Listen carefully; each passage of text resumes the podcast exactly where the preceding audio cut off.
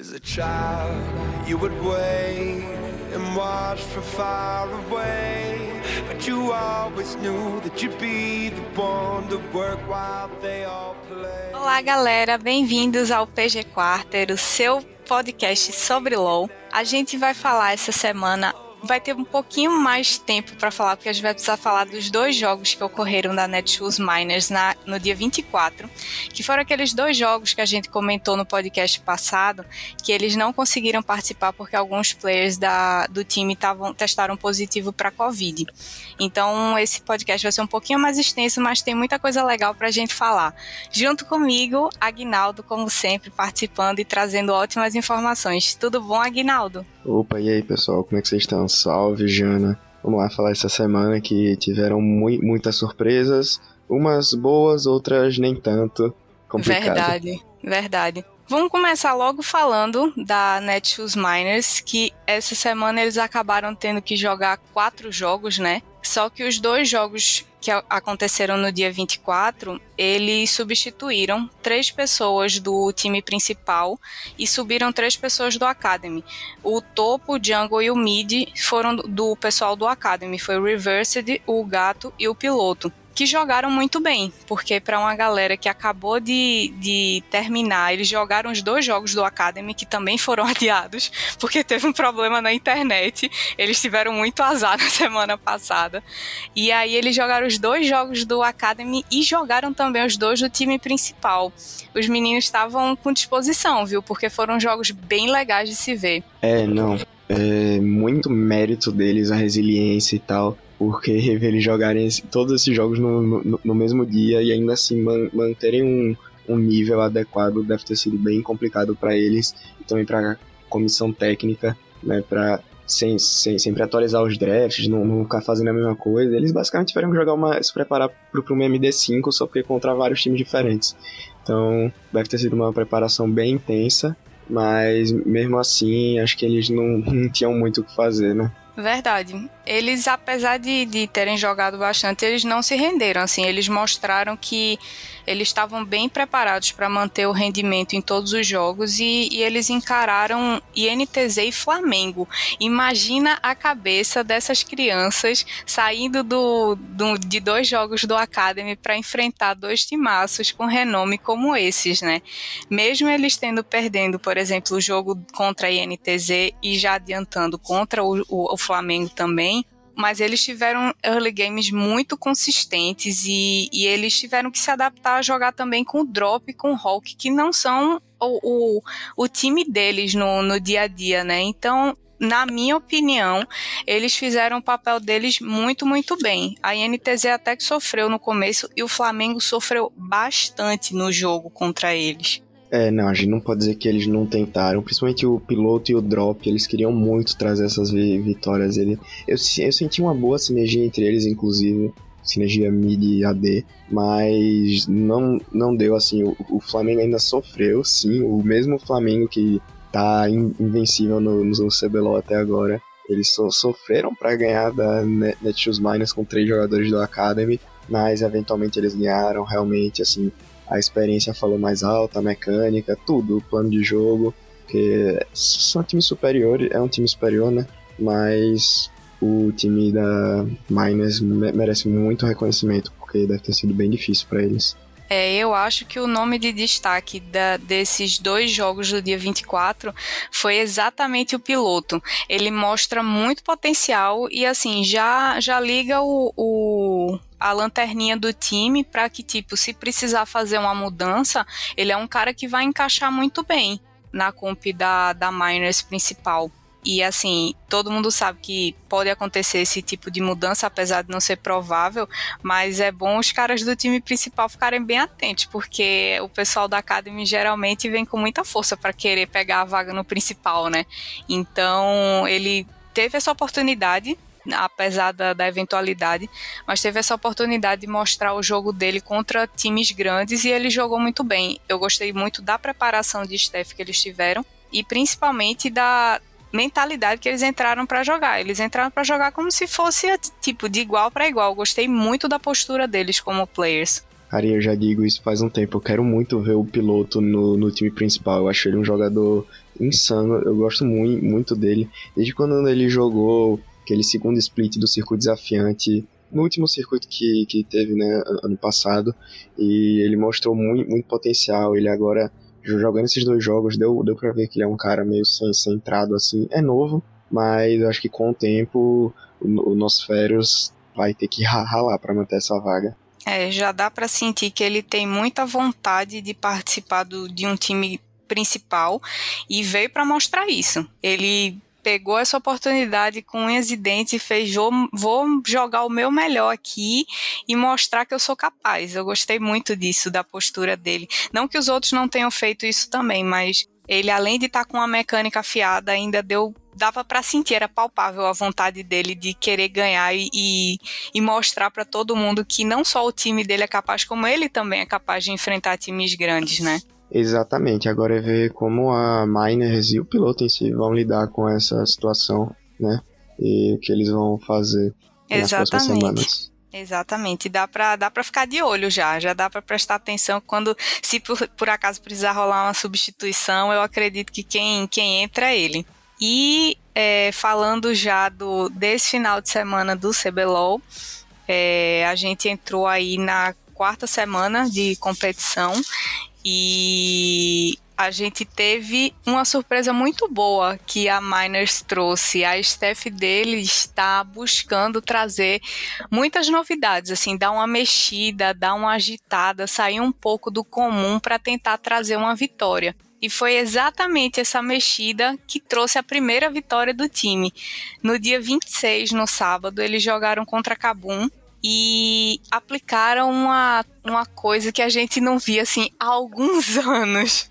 Eles resolveram aplicar um swap de lane, que foi a coisa mais louca que eu podia pensar que ia aparecer num CBLOL em pleno 2021. Eu não sei o que tu achou quando aconteceu, Aguinaldo. Cara, eu fiquei totalmente surpreso, tipo, não esperava isso é um meta relativamente antigo, isso já não aparece há um bom tempo, e eu acho que eles deram uma espécie de all-in, assim, ó, a gente tá atrás no campeonato, a gente precisa de uma vitória, tá 0-6, vamos atrás, e aí eles chegaram nessa conclusão e deu no que deu, eles ganharam da Kabum, que não é um time fraco, é um time forte. O Weiser deu uma ajudadinha, eu senti que faltou um pouco dele no jogo, mas talvez esse swap tenha desestabilizado ele um pouquinho, e a Miners ganhou e de forma bem convincente até, eu diria. O Drop jogou muito de Kaisa, o menino tava afiadíssimo e não deu outra, né?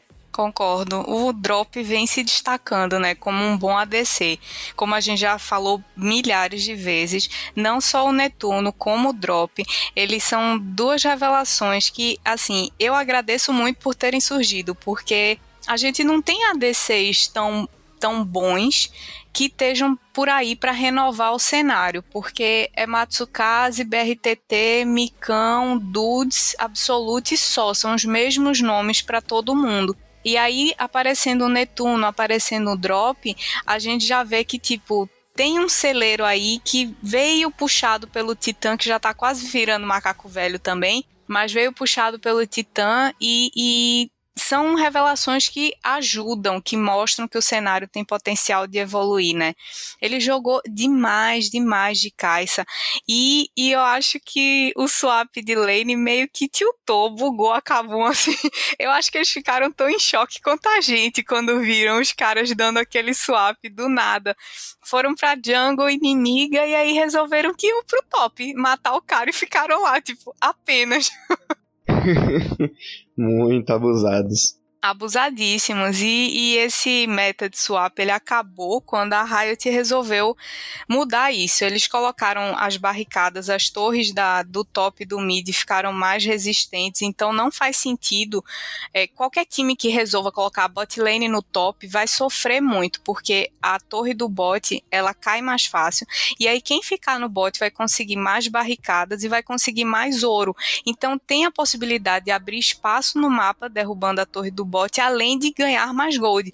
E aí os caras, do nada, resolveram fazer isso na tentativa de fortalecer o jungle deles, porque na hora que você faz o swap, o seu jungle com o seu top farmam as todos os campos da jungle, impedindo que o jungle inimigo farme. Mas, tipo, foi super arriscado. Tanto que o Truklax morre pro escuro. No Ignite ainda perde o Gromp. Foi um desastre. Foi, mas sem susto não tem graça. Sem um sustinho ou outro não tem graça. E, nossa, mérito total deles que, assim, jogaram bem esse final de semana, eu diria. Vieram com essa nova proposta no sábado. Ainda que no domingo eles não tenham ido tão bem. Eu acho que foi um jogo decente da parte deles. Então, eu diria que nesse final de semana em específico, a Miners foi uma surpresa boa. Eles ganharam, trouxeram novas coisas pra se fazer. Eles estão tentando se reinventar de verdade. Isso é ótimo pro cenário, né?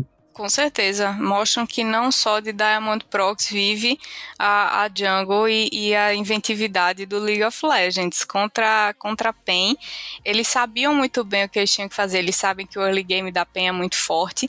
Apesar da Pen ter apostado nos piques mais ousados, como, por exemplo, Diana pro Carioca e Lee Sin pro Team, que eu não vejo eles jogando com esses bonecos. Mas eles trouxeram essas novidades e a Miners foi capaz de parar o early game da Pen, que é o que deixa eles muito fortes, e o jogo se arrastou. A Pen teve dificuldade e jogou totalmente em cima do erro deles. Talvez se eles não tivessem errado em certas fights, alguns engages que eles tomaram de bobagem, assim, alguns pick-offs, a Pen não tivesse ganho. Eu vi o jogo, assim, escapar por um triz, mas a PEN conseguiu retomar e aí acabou vencendo da Miners, mas tô gostando demais do time, apesar das derrotas que eles vêm sofrendo. Mostraram que estão metendo a cara e vão meter o louco, e é isso, gosto assim, adoro. Nesse jogo de Miners contra a PEN, acho muito interessante notar que nem você falou, o Lee Sin na mão do Tinoz, isso foi algo que eu falei no PG Quarta passado, que eles estão tentando mudar um pouco a Champion Pool do Tinoz, que só ia de maguinho, basicamente. Nesse split eles já deram a Kali, Kiana, agora deram o Lee Sin. Acho que justamente isso deve ajudar muito o draft deles em questão de bonecos flex e tal, mostrar isso. E ainda que ele não tenha sido um destaque muito grande com esses bonecos, ele tem o time tem ganhado, então alguma coisa tá ajudando, né? Mesmo ele não jogando, vamos botar assim, na zona de conforto dele. Eu também gostaria de dar muito destaque do time da PEN à bot lane. Tem um tempo já que o BRTT e Lucy são, sei lá, tratados como uma piada, assim, do cenário. Eles estavam meio enferrujados, principalmente lá na época do MSI, mas nesse final de semana eles jogaram muito. Jogaram bem demais. Eles estão merecendo reconhecimento. A coça que eles tomaram no MSI foi sentida. E eles mudaram, assim. Estão muito mais proativos. O TT tá jogando muito. Tudo bem que ele tá meio mono-EZ, né? Mas...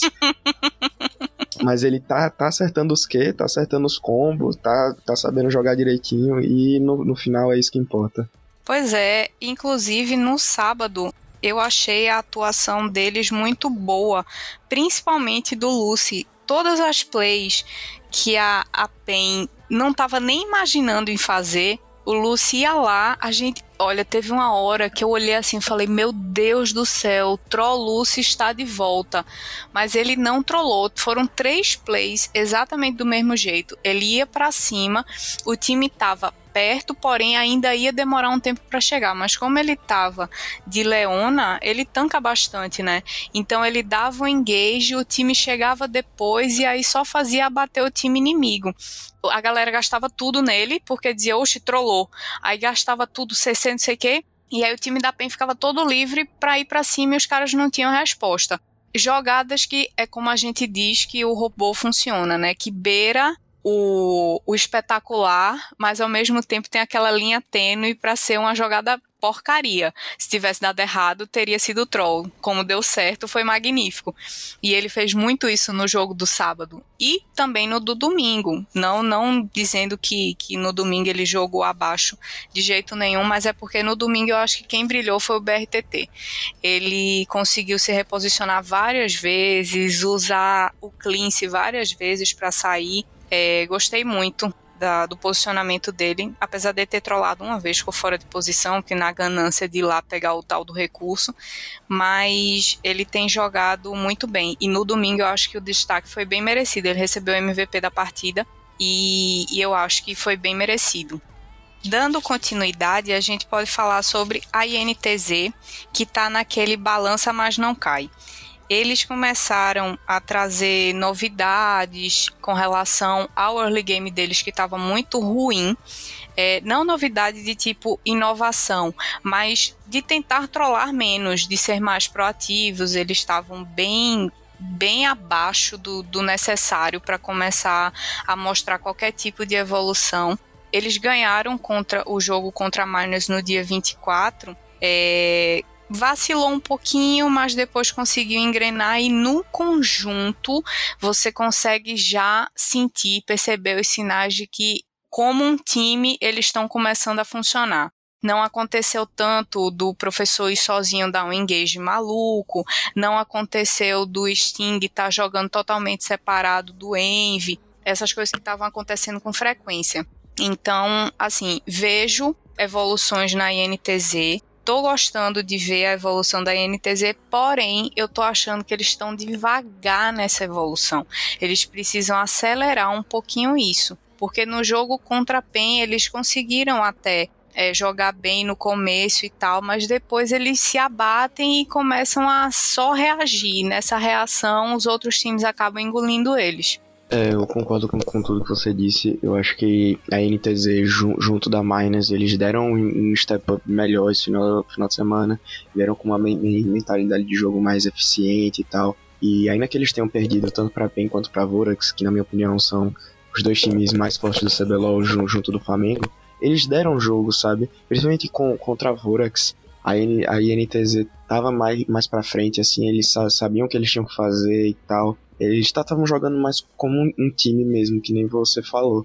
E isso é ótimo, né? Só espero que agora a gente já tá no finalzinho do primeiro turno, que isso aí pra próxima semana, quando começar o segundo turno, eles realmente cheguem no seu máximo, entendeu? Pra tentarem pelo menos pegar ali a rebarba dos playoffs, porque eles estão bem atrás, assim, no campeonato, então tem que correr atrás, porque a situação não é fácil, mas isso já mostra um comprometimento maior da parte deles, que eles não desistiram ainda. Tanto a NTZ quanto a Miners.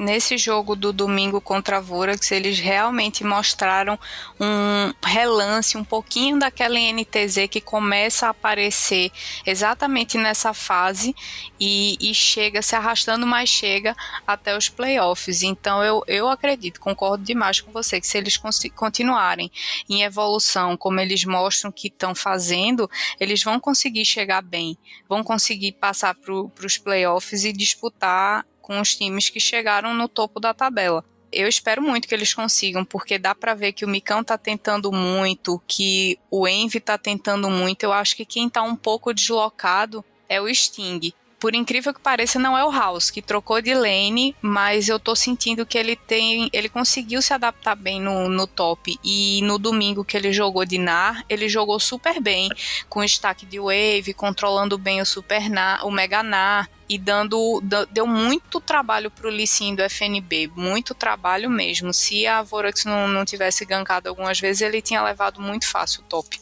Teria mesmo, os capangas deram uma ajuda boa para FNB, que conseguiu liderar a Vorax, né, nessa vitória aí no domingo contra a INTZ.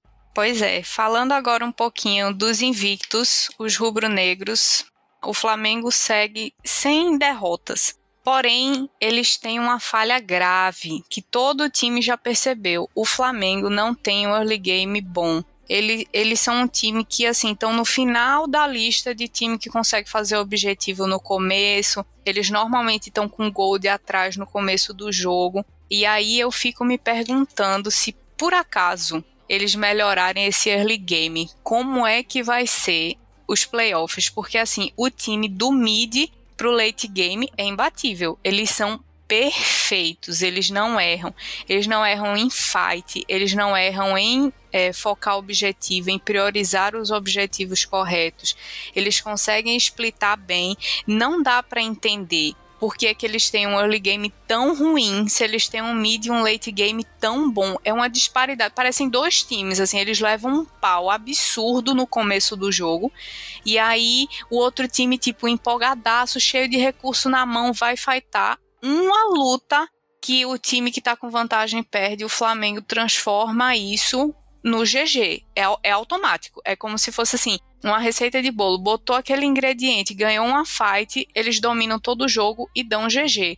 Lógico, não é instantâneo, mas assim, a partir daquele momento eles não erram mais. Eu não sei se você enxerga o desenvolvimento do jogo do Flamengo dessa mesma forma. Isso foi muito evidente no jogo contra a Rensga, né? Não, contra a Rensga não, desculpa, contra a Kabum no domingo, que assim...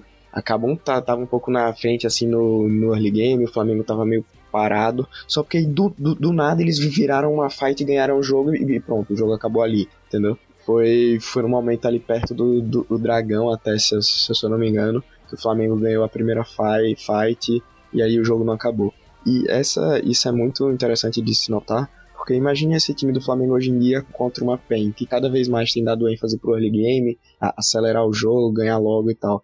Isso vai ser muito, muito interessante de se assistir, como eles vão se preparar para uma situação de jogo dessas. Exatamente, e eles têm consciência disso. Nas duas entrevistas que os jogadores do Flamengo deram depois dos jogos, o Ranger no sábado e o Tuts no domingo, ou vice-versa, agora eu não consigo ter certeza, mas os dois falaram a mesma coisa, o Ranger no domingo. Ah, é que a Rafa... Coitada. Ele desligou, a Rafa tomou um vácuo. Verdade, verdade. Aí, eles dois falaram, eles têm consciência que a falha, a grave deles é o early game. Até agora, eles não conseguiram consertar. E aí, você imagina, se por acaso eles consertam isso, será que a PEN vai ter tanta vantagem assim em cima deles? Apesar de terem perdido para eles, mas será que a PEN consegue... de repente abusar desse early game e segurar o jogo na parte que o Flamengo é tão forte e ganhar deles, ou será que se o Flamengo fortaleceu o early game, ninguém mais ganha deles, eles continuam invictos até o final, sabe? É uma coisa que chama muita atenção e, na minha opinião, é incompreensível, porque não falta tática, não falta macro, não falta mecânica. E é impossível entender por que é que eles deixam esse early game fugir tão solto, tão de uma forma tão absurda, porque no jogo contra a Miners no dia 24, eles quase não conseguem retomar o jogo. Se a Miners fosse um time um pouquinho mais experiente, eles não tinham ganhado de jeito nenhum. Isso aí é muito verdade, o que você falou, a experiência contou mais alto, porque foi uma situação bem exótica que aconteceu na virada desse jogo, mas deu o que deu.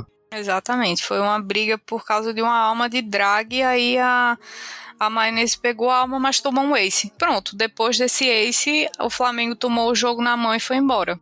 Triste, porque eu tava torcendo pra Miners, não vou mentir, tô curtindo o trenzinho agora. Sim, não, eu o hype em volta deles, assim, de underdog, de sair 0-6 e agora, sei lá, com uma perspectiva melhor pro futuro, é muito legal de acompanhar.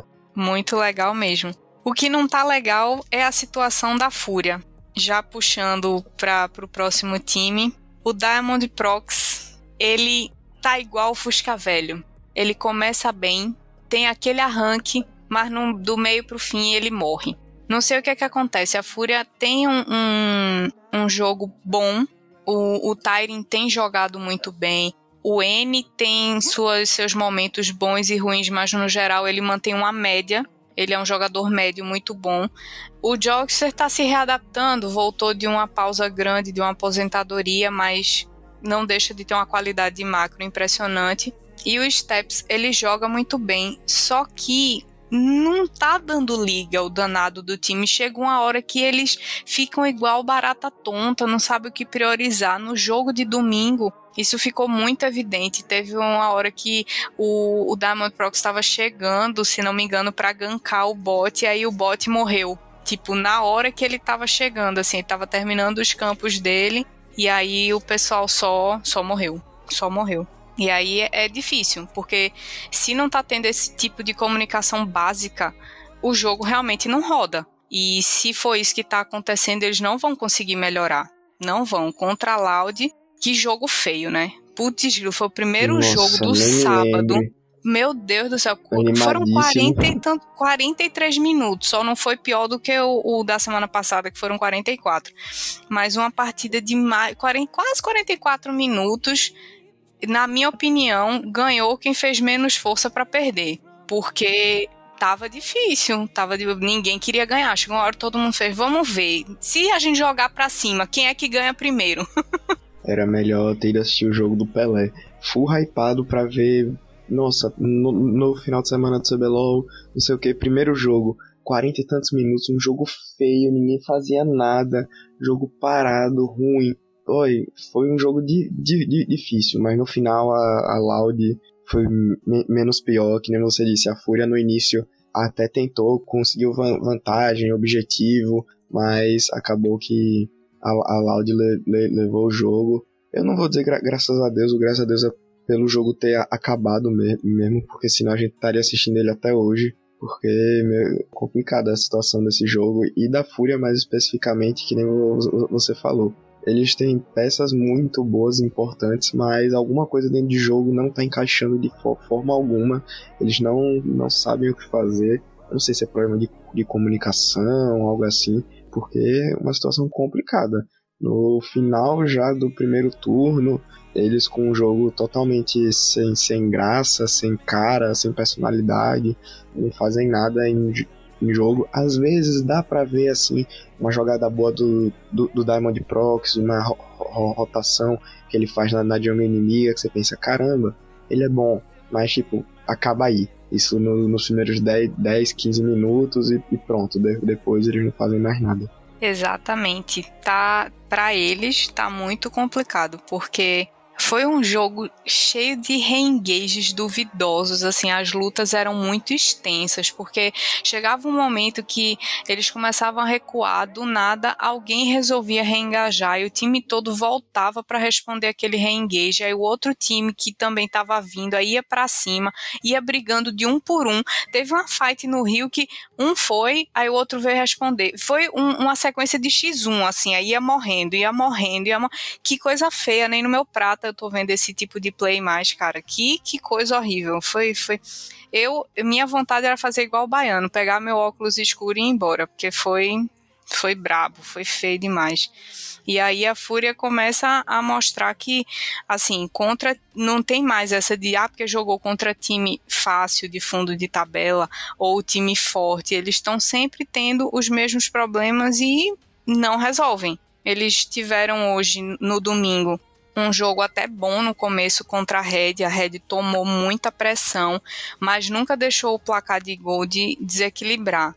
Então, era uma falsa vantagem. A Fúria tinha vantagem no placar de abate, mas no geral eles não estavam conseguindo responder muito bem.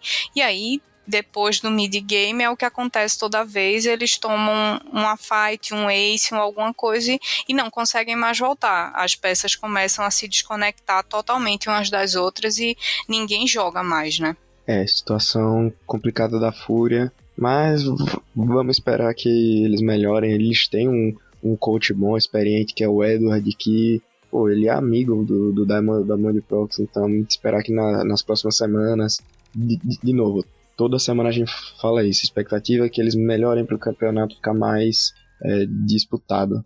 Exatamente. Já aproveitando esse jogo feio que rolou, vamos falar da Loud, que ganha, mas não convence. Eles ganharam contra a Fúria no sábado e ganharam contra a Rensga no domingo. Dois times que para eles realmente assim, não seria um grande desafio, são os times que estão mais fracos na tabela, porém o jogo da Fúria, a gente já comentou, foi péssimo. Eles só ganharam porque resolveram que estava na hora de ganhar e a Fúria decidiu que não queria mais vencer. E o que eu quero destacar é que na entrevista, inclusive, o Melchior falou que está começando a jogar mais pro top, para jogar mais com o Thai. No sábado, o T jogou de Viego, o Viego dele foi suporte. Primeiro que ele foi super campado. Segundo que depois que ele começou a pegar vantagem, parecia que o time não esperava ele pra brigar, sabe? Eles decidiam começar uma briga e, na verdade, essa é a maior falha da Loud. Eles têm sempre escolhido fights onde um dos membros está longe. Ou o dude está puxando um wave, está setando um wave, está no mid ou está no bot, e eles resolvem brigar no rio perto do arauto. Ou resolvem que querem engajar um Baron, responder um Baron que o outro time está fazendo, sendo que o Thai está vindo andando porque está sem TP.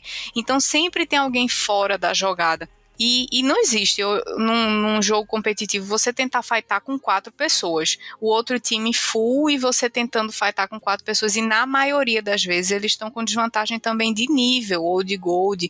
Então, assim, as decisões da Loud têm sido muito duvidosas. Eu não sei quem é que tá dando as causas no time, mas essa pessoa não tá deixando o Thai muito satisfeito, como a gente já tinha comentado semana passada, né? Pra ser sincero, eu acho que nem eles sabem que é a pessoa que tá dando as causas no jogo, porque se a Miners e a INTZ foram dois times que, assim, me surpreenderam positivamente esse final de semana, a Loud, ainda que tenha ganhado da Rensga, né, saiu...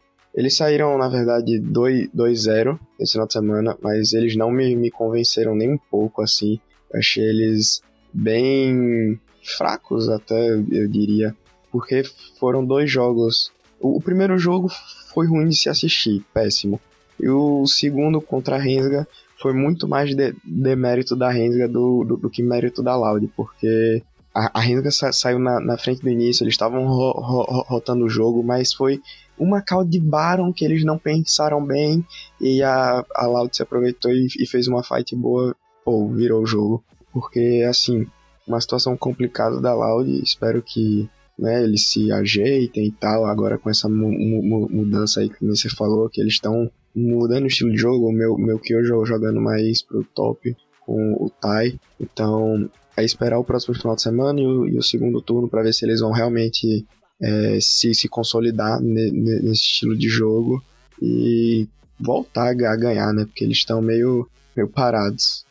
Até o Mylon comentou, assim, porque a gente viu na escuta, né, a insatisfação do Thai na semana passada, e dá pra ver quando acabam os jogos, mesmo com as vitórias, ele não mostra uma cara de satisfeito.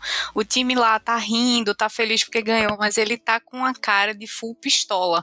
Então, com certeza, alguma coisa tá desagradando muito ele, e é um jogador que tem muito peso, que quando ele joga muito bem, ele não só favorece as outras lanes, como ele também alivia o peso, por exemplo, a responsabilidade do Dudão de toda vez ter que performar muito bem, de ser a vantagem, de dar a vantagem, que não é a função necessariamente do ADC, ou de ter que forçar o Dynquedo a ter que estar buscando kill, ou algum outro tipo de play mirabolante para poder botar o time na frente, já que o Thai tá tão atrás que não consegue performar e desenvolver tão bem. E aí, tipo, a Loud com esse super elenco tá deixando, como a gente já falou várias vezes, se perder por questões psicológicas e não técnicas, né? Eles precisam realmente organizar isso, ver como é que eles conseguem resolver, porque... dá pra ver que ou eles estão fingindo muito bem, o Dudes, o Dynquedo, que eles parecem estar super bem, super felizes, mas ao mesmo tempo, quando você olha pro Melchior e pro Thai, tem uma faísca saindo ali no meio, sabe? Dá pra sentir, é palpável, dá pra ver que o negócio não tá legal. Aí, aproveitando pra falar um pouquinho desse, só complementando esse jogo contra a Loud, a Rensga, eles tinham um time tão bom, tão redondo para engage, que eu não consigo ainda compreender completamente como é que eles perderam esse jogo, sabe? Porque tinham fights assim que eles entravam super bem e de repente quando a gente via a Loud ia lá e engolia metade do time. Tudo bem, tinha o Thai tava de Akali e tinha o Volibear do Melchior que tanca muito e também dá dano, mas na Rensga a gente tinha Nok, Viego, Galio, Caixa e Rakan. Então, O Rakan vai pra cima, dá knock-up, encanta todo mundo, a Kai'Sa consegue se deslocar bem, consegue ir pra um flanco, o Galio dá taunt, dá knock-up quando cai na ult, o Viego vai pra cima e vai tomando o corpo de quem tá morrendo, o Nock apaga a luz e vai pra cima. Cara, eles tinham tantas maneiras de engajar na Loud que eu fiquei muito triste quando eles perderam esse jogo, muito triste mesmo. Foi muito demérito deles, eles tinham uma composição muito boa pra entrar na Loud, né? Ainda que a Loud tivesse um certo desengage ali com a Kalista e o Taric, a Rensga tinha muito potencial de ir lá na backline, tentar buscar a Kali, a Kalista, ou o Lee Sin, e parar o Lee Sin quando ele viesse, pô, é Galio, é Rakan, entendeu? É exatamente. Muito, dava pra desestabilizar muito bem, e a Rensga que saiu 0-2 esse final de semana e que aí eu acho que esse final de semana já não teve mais problema com a internet, né? Vamos dizer assim. E é que nem você falou, talvez eles estejam um pouco desconexos em si dentro de jogo. Eles não estão jogando no timing certo, eu diria. Eles começam o jogo bem, mas aí se o Croc para de jogar, o jogo para deles, entendeu? Uhum. É o Croc que tem que ir atrás. O Yuri joga muito, muito bem com ele, mas o Croc é o jungle, ele que vai no top, vai no bot, pega os objetivos. Então eu acho ele um termômetro muito interessante pro time da Rensga. Se ele não tiver jogando bem, tiver meio fora do compasso, eles perdem porque eles simplesmente não fazem nada. Inclusive, eu fiquei triste de ver que a Rensga veio decaindo, ao invés de tentar manter a boa performance que eles estavam apresentando. A primeira semana deles foi muito boa, a segunda semana eles mantiveram bem, aí a partir da terceira semana eles começaram a cair, porque o Chiari estava jogando muito bem na primeira e na segunda semana, e agora você vê que ele está super apagado. Na segunda semana e no comecinho, no sábado, se não me engano, ou foi no domingo da terceira semana, o Croc e o Yuri jogaram muito bem. E aí o Chiari seguiu apagado. Aí essa semana, que os três não jogaram bem, a Rensga saiu 0-2. No sábado, quando eles jogaram contra o Flamengo, eu achei um vacilo muito grande eles deixarem o Parangue pegar a Jace, velho. Porque o boneco, na verdade, faz cosplay de Parangue, né? Ele, eu acho que de todos os piques, todas as vezes que o Jace apareceu, 90% foi ele, a outra vez foi o Weiser que pegou uma ou duas vezes e o FNB que pegou uma. Como é que você deixa? Ele joga bem com o boneco, é um boneco que splita bem, que joga bem junto com o Rumble e com o Lee Sin, e foi exatamente o que o Flamengo pegou de draft. Aí, tipo, eu achei que foi draft diff, já começou difícil no draft, o jogo da Rensga no sábado. E eu queria muito que eles evoluíssem mais, porque estava num hype altíssimo, fortíssimo, e eles estavam apresentando bom desempenho, e aí agora resolveram que iam deixar desandar. Não me parecem estar mexendo e trabalhando para voltar ao status que eles estavam no começo do split. Para finalizar, a gente precisa falar ainda da Kabum e da Vorax. A Vorax está jogando super, hiper, mega bem. A gente já tinha falado na semana passada que eles tinham melhorado, tinham corrigido as pequenas falhas que eles tinham e já davam um sinal de que estavam virando aquela Vorax que chegou na semifinal, na final do primeiro split.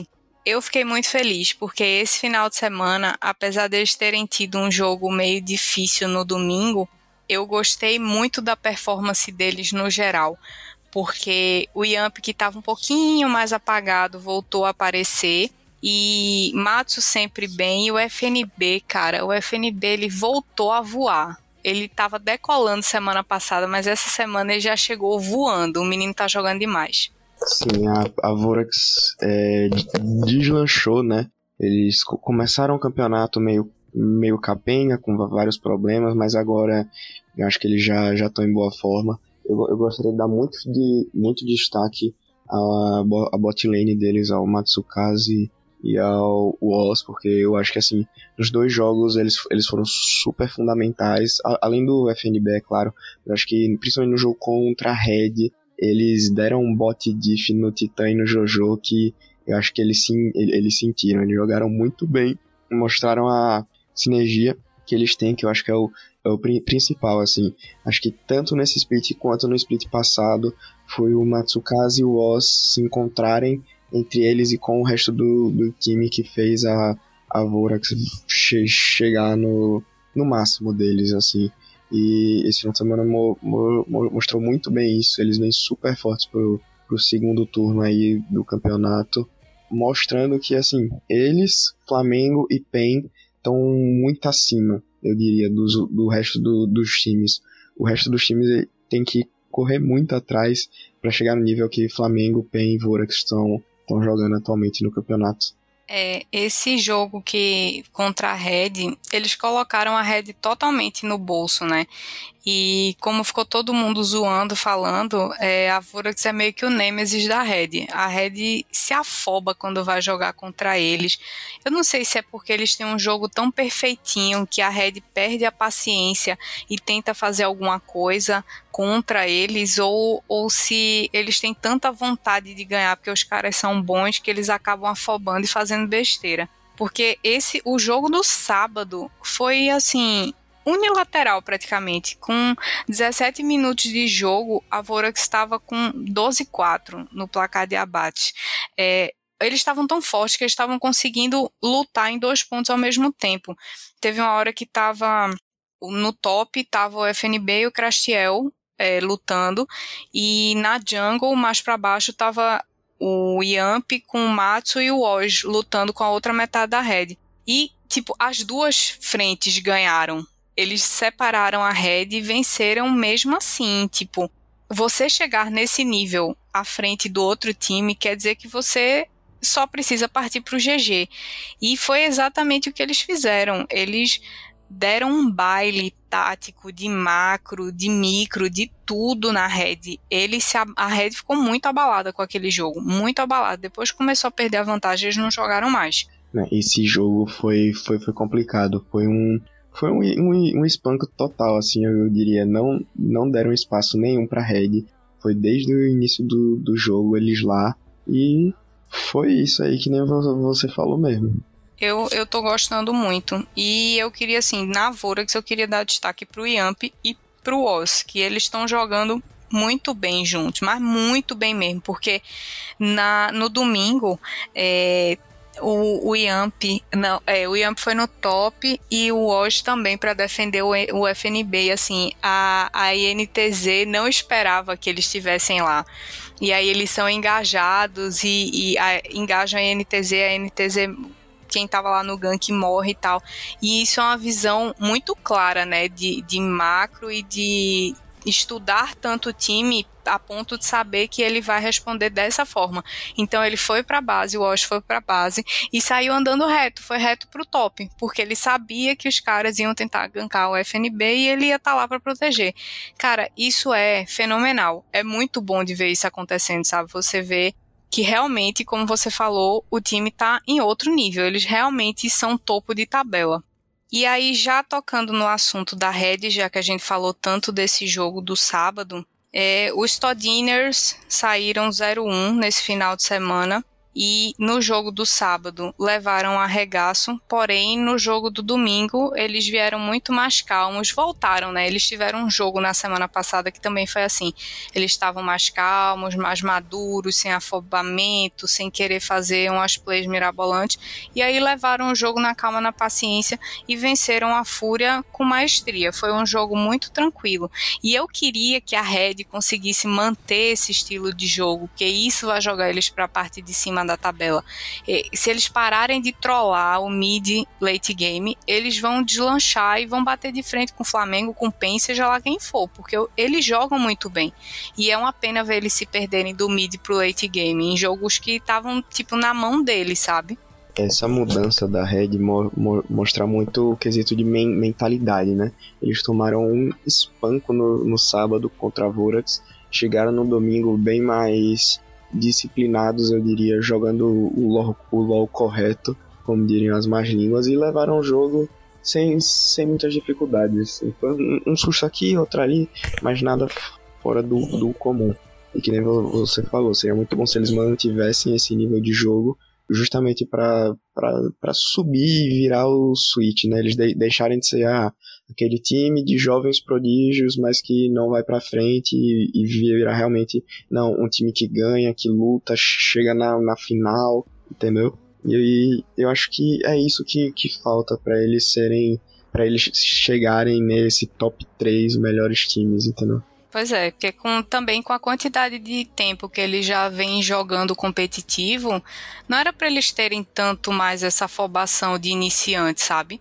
Eles já têm uma carga, todos eles já têm uma bagagem aí razoável. Não acho que era para deixar esse tipo de coisa acontecer, e eles parece que estão naquela fase da adolescência, sabe, quando você quer ser criança, mas quer ser adulto também, aí eles passam por esses momentos durante o jogo. Tem jogo que eles dão aquelas trolladas de criança, de iniciante, e outro jogo eles jogam na moral, super adulto, super maduro, sem afobação, tipo, estão ainda nessa transição de maturidade e empolgação de imaturidade. Eu espero que eles consigam trabalhar isso e resolver. O Titã falou que tá bem feliz teve uma adição na staff deles, né?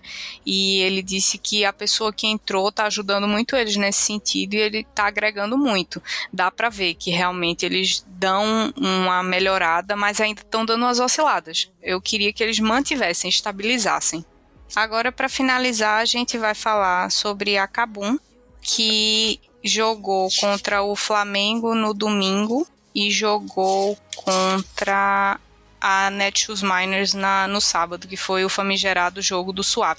Eles perderam, saíram 2-0 essa semana, e acende aquela luzinha de precisamos ver o que é que está acontecendo, porque se o Ryan não consegue jogar bem, como a gente já tinha falado, já tinha pontuado, a Kabum não roda. E já tem umas 2 semanas que eu venho de olho no Weiser, porque no ano passado ele passou por um momento muito parecido com esse. Ele jogou bem alguns jogos e de repente ele dá uma tiltada e dá uma desligada. Parece que é outro jogador. Você vê ele dando umas trolladas muito nada a ver, assim, para a qualidade que ele tem, que a gente sabe que ele tem. E eu imaginei que tendo o Ryan junto com ele, talvez esse tipo de tilt diminuísse, mas não foi o que aconteceu. Aí a Kabum fica meio capenga, porque tem o escuro que subiu do Academy agora, e o Weiser que tá em Nárnia várias vezes. Então, se eles não conseguirem corrigir o jogo deles entre os integrantes, colocar todo mundo na mesma página, dar uma refrescada no Weiser, ver se ele consegue trazer um ar novo e ir bem para os jogos, eu acredito que, assim, eles vão cair vertiginosamente na tabela. Eu senti muita falta do Weiser esse final de semana em praticamente todos os jogos, assim. Acho que em nenhum dos 2 jogos ele foi tão dominante quanto ele deveria ter sido. No jogo contra a Netshoes Miners, né, que foi a primeira vitória da Miners, ele tava de Akali.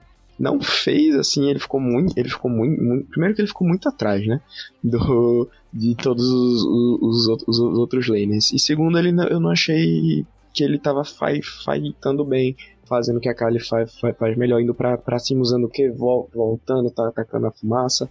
Não, tava muito apático. Eu acho que isso que impediu eles de terminarem e dar prosseguimento ao jogo. Já no jogo contra o Flamengo, ele já tinha um papel muito, muito mais difícil, eu diria, que era segurar o Kennen, segurar o Viego, impedir que eles chegassem ali no Draven, pra ele não morrer fácil, porque ele tava de 7, né, ele tinha que segurar esses outros Champions, e simplesmente não fez isso. Eu acho que ele não escolhia a hora certa pra ultar, pra pular em cima de todo mundo. Muitas vezes ele ia e os jogadores não davam prosseguimento. Então foi assim, bem, bem complicado. Eu não sei se ele passou por alguma coisa, sei lá, mas ele acabou depois desse 0-2 entrando numa situação mais complicada do que eu acho que eles gostariam de ficar, né, no campeonato. E agora eles precisam justamente trabalhar. Eu acho que esse topside deles é o que tá faltando. O Wiser e o Ryan, eles têm que estar jogando muito bem para Kabum ganhar. É o melhor termômetro do time, vamos dizer. Exatamente. Até no sábado o Drop falou que ele sabe que a comunicação é mais fluida entre o Wiser e o Ryan, então eles já tinham em mente, eles entraram para jogar, para cortar essa ligação entre eles, tipo, sempre deixar um fora de jogo ou fora de posição, ou anular o Wiser para forçar o Ryan a jogar para outra lane, para tentar destruir o time através dessa comunicação que eles têm mais fluida entre eles e não tão fluida com os outros jogadores. Funcionou, né? Porque foi o jogo lá do swap e a Netshoes Miners ganhou. E contra o Flamengo, realmente a função dele era meio ingrata, porque ele tinha que tentar salvar o Dzeive, tentando tirar o Kennen ou tentando tirar a Diana. E aí é muito complicado, porque depois que qualquer um dos dois dá o engage, o resto do time que não tem tanta tenacidade quanto um set, acaba tomando stun, acaba tomando muito dano, e aí o dano subsequente acaba sendo muito mais impactante, mesmo ele tirando aquele dano principal da luta. Para ele foi péssimo, foi um jogo muito difícil. Eu não achei o pick de set muito bom, apesar de entender a ideia de como ele deveria funcionar, mas achei muito ingrato. Achei que dava para ter colocado outra coisa na mão dele para tentar melhorar isso, ou ter banido tanto engage por parte do Flamengo, né? Mas é isso, assim, precisa arrumar, porque se não arrumar, vai despencar feio na tabela. Para mandar as considerações finais, eu acredito que para a semana que vem o negócio vai pegar fogo, porque a gente já tem esse meio de tabela embolado aí que vai começar com as definições de quem vai subir e quem vai descer, né? Então, a semana que vem vão ter jogos extremamente importantes e as equipes com certeza vão vir super, super preparadas para quem está em cima se manter e quem está ali no meinho para tentar subir, para passar raspando, nem que seja na última posição para os playoffs. A gente viu times que estavam bem embaixo na tabela, que a gente duvidava muito, como a INTZ e a Miners, mostrando um jogo mais apertado, indo atrás e tal. Então eu acho que aquele pessoal que está assim no meio mais da tabela ali pro final, tava tentando uma rebarba, como a Fúria, uma Rensga, eles têm que ligar um sinal de alerta, porque esses times nas próximas semanas só tendem a melhorar. É isso mesmo. E a gente vai estar de olho em tudo, de olho na escuta, de olho no que vai entrar de nerf nos patch notes, que vai entrar de buff. A gente tá enlouquecido esperando que entre logo o 11.13, que é quando vai vir finalmente o nerf no Ruptor Divino, né?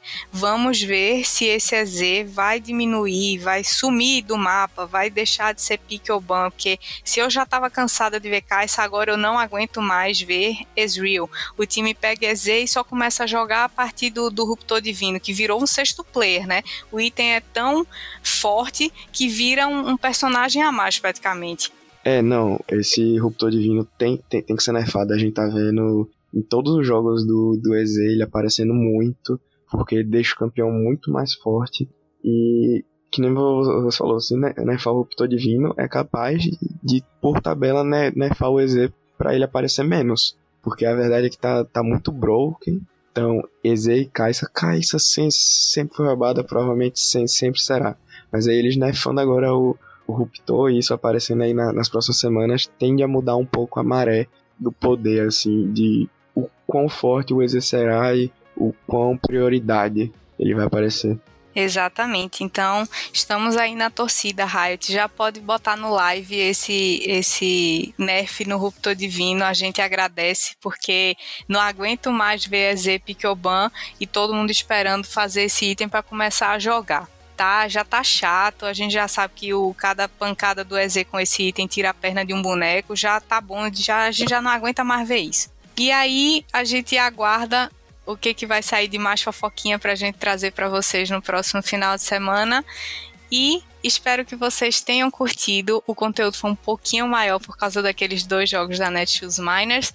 Acessem o Puxadinho Geek para ver todas as outras áreas que tem lá sobre música, filme. Tá tendo stories direto no Instagram também, tem live sobre vários assuntos no YouTube.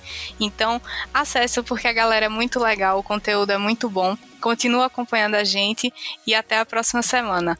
Abraço a todo, beijão, valeu pessoal, valeu Agnaldo. Valeu pessoal, muito obrigado por Puxadinho, pela oportunidade, Jana pelo companheirismo. Tamo aí junto acompanhando com garras e dentes o que tá acontecendo no CBLOL. Valeu e até a próxima.